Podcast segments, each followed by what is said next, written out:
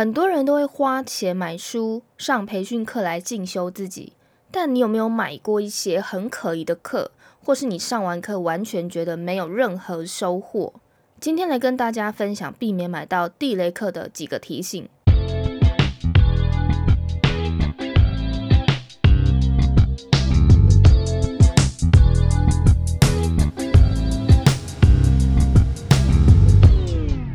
Hello，我是梁露 Annie。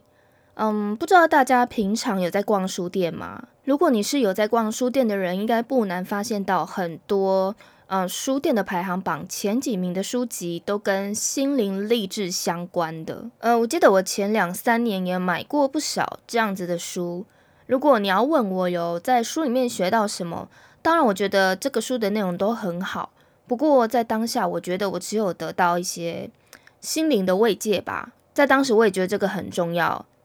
应该有很多人跟我一样，每天工作加班的要死要活，所以买几本书来慰藉心灵也不过分吧？追求自我心灵的成长啊。那稍微有时间一点的人，他们也会去买课程来上课学习。上课当下会有一种人生充满希望的感觉，仿佛隔天连空屋下面的阳光你都会觉得是新鲜的。不过，我觉得上课的缺点就是，嗯。你回来就是，即使照着讲师的方式做，你回来一阵子之后，你的积极就会固态复萌了，就是你会变回原本的样子，或是也不用一阵子，可能隔天你就忘记了。那我觉得这些书或是课程，其实横竖就是要告诉你自律跟持续的重要性。你拥有这两点，才可以通好，通往更好的未来，你才会获得你想要的东西。所以，如果你买了一百本书，上了好几堂课，你要是没有这样持续做，就是只是浪费钱。那那些没有固态复萌的人，那些有持续做下去的人，后来有一部分就变成在教你如何去创业，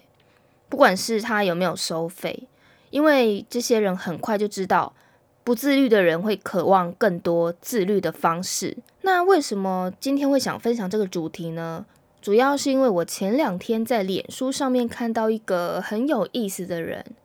呃，我我必须先说，我没有上过这个人的课，我就只有看他的脸书的跟他跟读者的互动，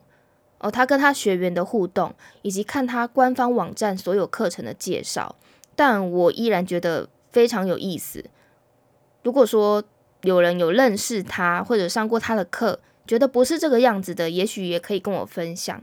好，那这个这个女生呢，她不到三十岁，但她营收已经破千万。那她目前正在教人如何去创业，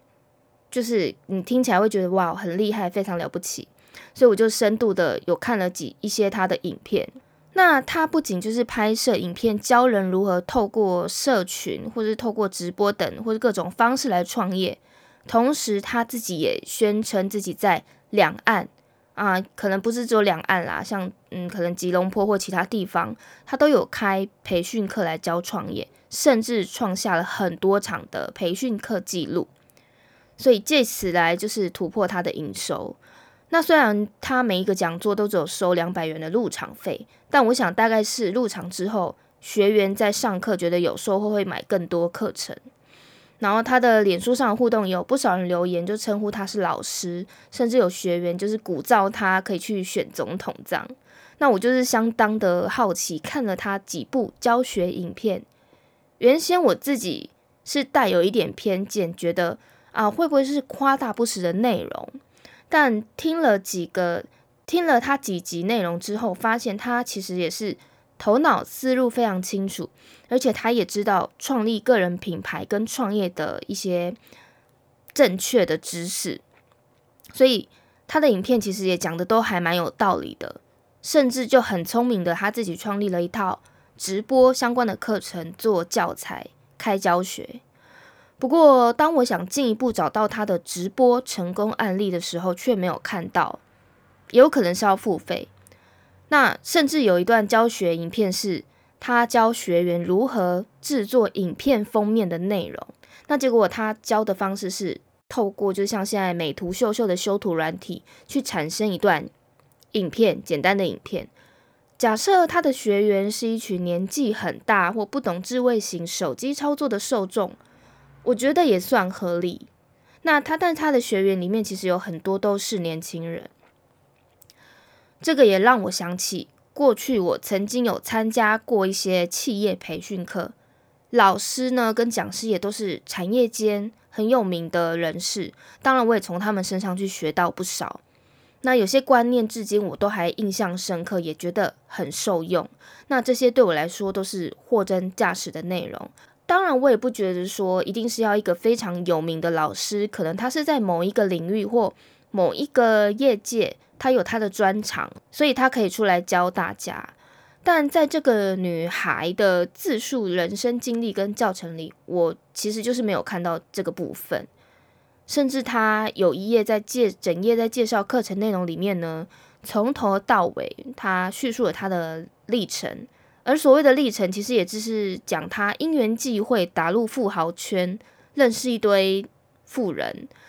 那他也放上一堆跟外国人的合照，可能外他就讲外国人可能是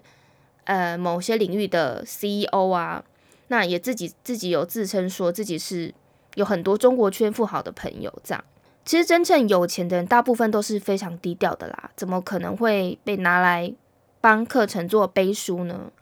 光是这一点，我觉得就是会让我有存疑。那目前这个女孩子仍然是用这样子的方式在进行她的创业，或许她很知道如何去行销自己，毕竟市场就是有这样的需求嘛，人人都想要创业当老板，跟上潮流，扩大自己的金钱版图。又尤其这类型的教程呢，总是会不断的鼓励人们要去尝试，内外兼施的这样鼓励。那学员也许在上课之后会提高个人的认同跟价值感。我觉得当然大家不一定会去买他的课，或者是已经有人买的他的课。那今天把主题拿出来讨论的主因是希望大家可以去思考，像这样子的模式，如果你上课，你是不是真的可以获得你想要的东西？或是你上完之后，你就真的可以完整的自己创业吗？我觉得呢，很多线上课程都是很棒的，毕竟，毕竟这个讲师可能是花了时间去体验自己的工作跟人生的经历等，浓缩成宝贵的课程。其实想一想，赚到的是学员啊，因为学员可能只要花几千块或是几万块，他就可以把这个人二十年的经历学下来，这样。那我自己曾经以前也买过几堂有意思的课，也真的就是有获得知识。只是说，如果我碰到那种课程过度包装，或是把一个内容细分成好几集，通常我就不会去购买，因为我觉得这跟洋芋片没有什么两样，包装的很精美，口味看起来很特别，可是一打开就很稀少，而且有些还卖的很贵。那对于上面提到的那个女孩创业术，我就是自己是敬谢不明的。一方面可能是我不太喜欢参加团体课程，另一方面是刚好在我的人生经历里已经有看过类似这样不少的呃很行销感的培训课，所以我比较没有兴趣。那当然，如果你今天决定要买一堂课，或是不管是你是买谁的书，想要找一个人当老师，当你的领导，那。嗯，接下来我就会分享几个避免买到地雷课的五个提醒给大家参考。第一个呢，